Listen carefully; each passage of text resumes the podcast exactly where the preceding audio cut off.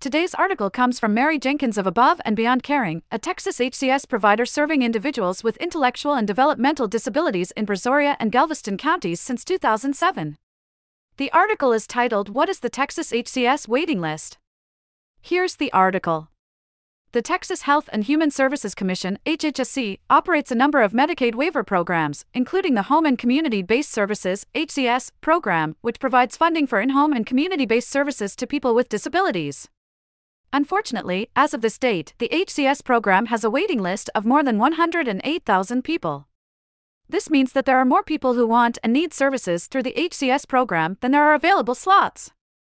As a result, some people who are eligible for the HCS program may have to wait for years to receive services.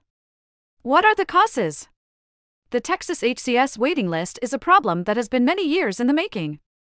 It is the result of a combination of factors, including 1. The state's decision to close most of its large institutions for people with disabilities in the late 1990s and early 2000s. This led to an influx of people with disabilities into the HCS program. 2. The state's failure to invest adequately in community based services, resulting in a lack of available slots and providers. 3. The state's failure to adequately fund the HCS program, resulting in a lack of available slots and providers. Decades of waiting for services. An investigation by WFAA has shown that nearly 200,000 people with intellectual disabilities have been waiting for up to 10 years or more for support from the state of Texas to pay for therapy and vital care. When it comes to aid, Texas spends significantly less than the rest of the country. According to the University of Colorado's State of the States and Intellectual and Developmental Disabilities Project, Texas ranks 48th among all the states when it comes to providing services to those with disabilities. The report found that, in Texas, the average wait time for services is almost six years. For some people, the wait is much longer. One woman WFAA spoke to has been on the waiting list for 17 years. A broken system. The current system is clearly not working. The long waits and lack of available slots have resulted in many people with disabilities being forced to live in institutions or nursing homes, even though they would prefer to live in the community. The waiting list has also had a negative impact on families and caregivers. Many are forced to quit their jobs or go into debt in order to care for their loved ones. People simply cannot wait years for the services they need. The state of Texas has acknowledged that the waiting list is a problem and has taken some steps to address it. However, much more needs to be done in order to provide adequate services to all those who need them. There are a number of ways to fix the system, but it will require a commitment from the state to invest more money in community based services and providers. Only then will the waiting list be eliminated and people with disabilities be able to live the lives they want. What can be done?